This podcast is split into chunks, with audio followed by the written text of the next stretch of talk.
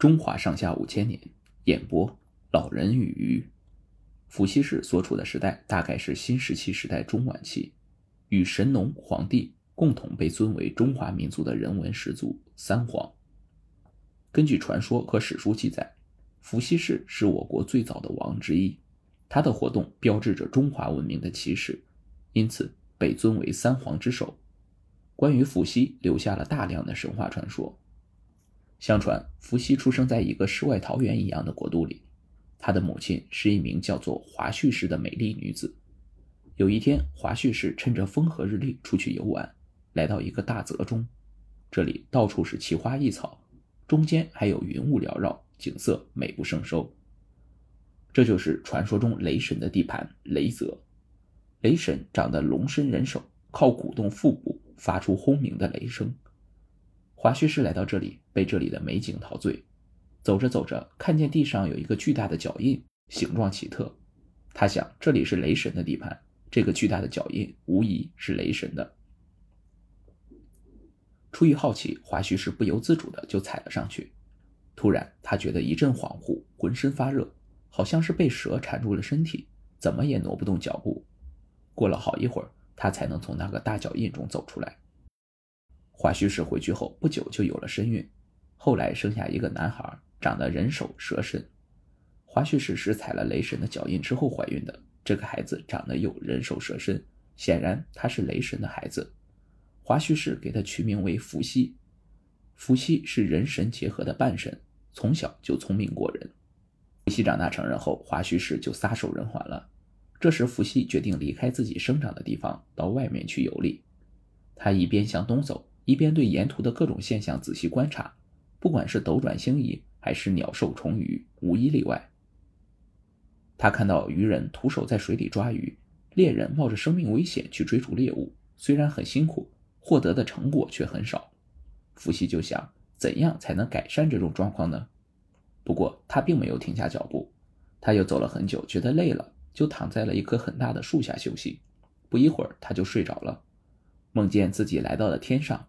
一个声音对他说：“天界和人间都需要一个睿智圣明的人来改造，而他就是那个人。”伏羲醒来后，想了想梦中的声音，又继续上路去游历了。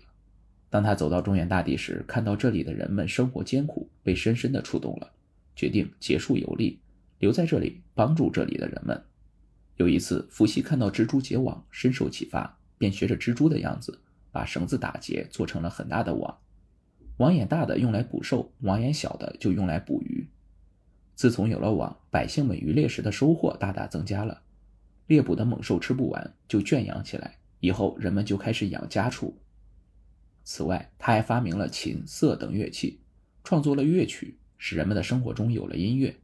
发明了文字，用于记事，结束了结绳记事的历史。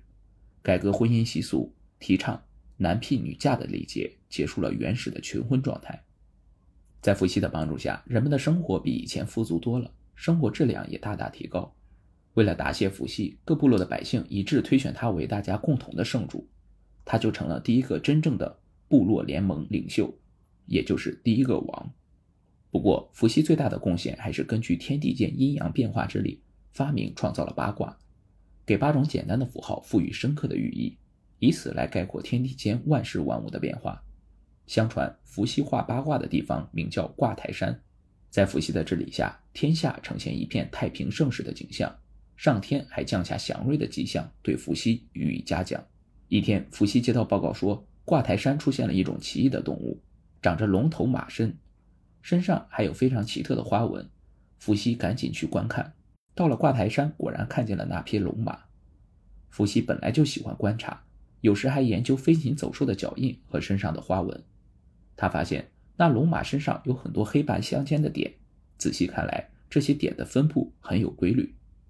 这匹马后来跳到了瓜台山下渭水河中的一块大石上，这块石头形状就像太极，和龙马身上的花纹相互映衬。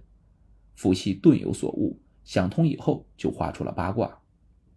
八卦有八个方位，代指天地水火风雷山泽八种最具代表性的自然体。反映了自然阴阳的消长，世间万事万物相辅相成的关系，是伏羲文化的特征。直到现在，国内外无数学者仍被它吸引，对它进行探索研究。当代许多科学家都从中得到启示，从而推进科学的发展。据说，德国大数学家莱布尼茨就是受八卦启发发明二进制的。伏羲为人类做出很大的贡献。为了纪念伏羲的诞生，当地人将地名改为成纪。《汉书》中记载，成纪属汉阳郡，汉阳郡即天水郡也，古地伏羲氏所生之地。也就是说，甘肃天水就是古代的成纪，因此甘肃天水被称为西皇故里。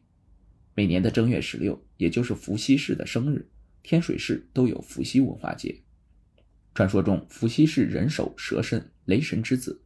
但自古至今，关于伏羲氏还有很多不同的说法。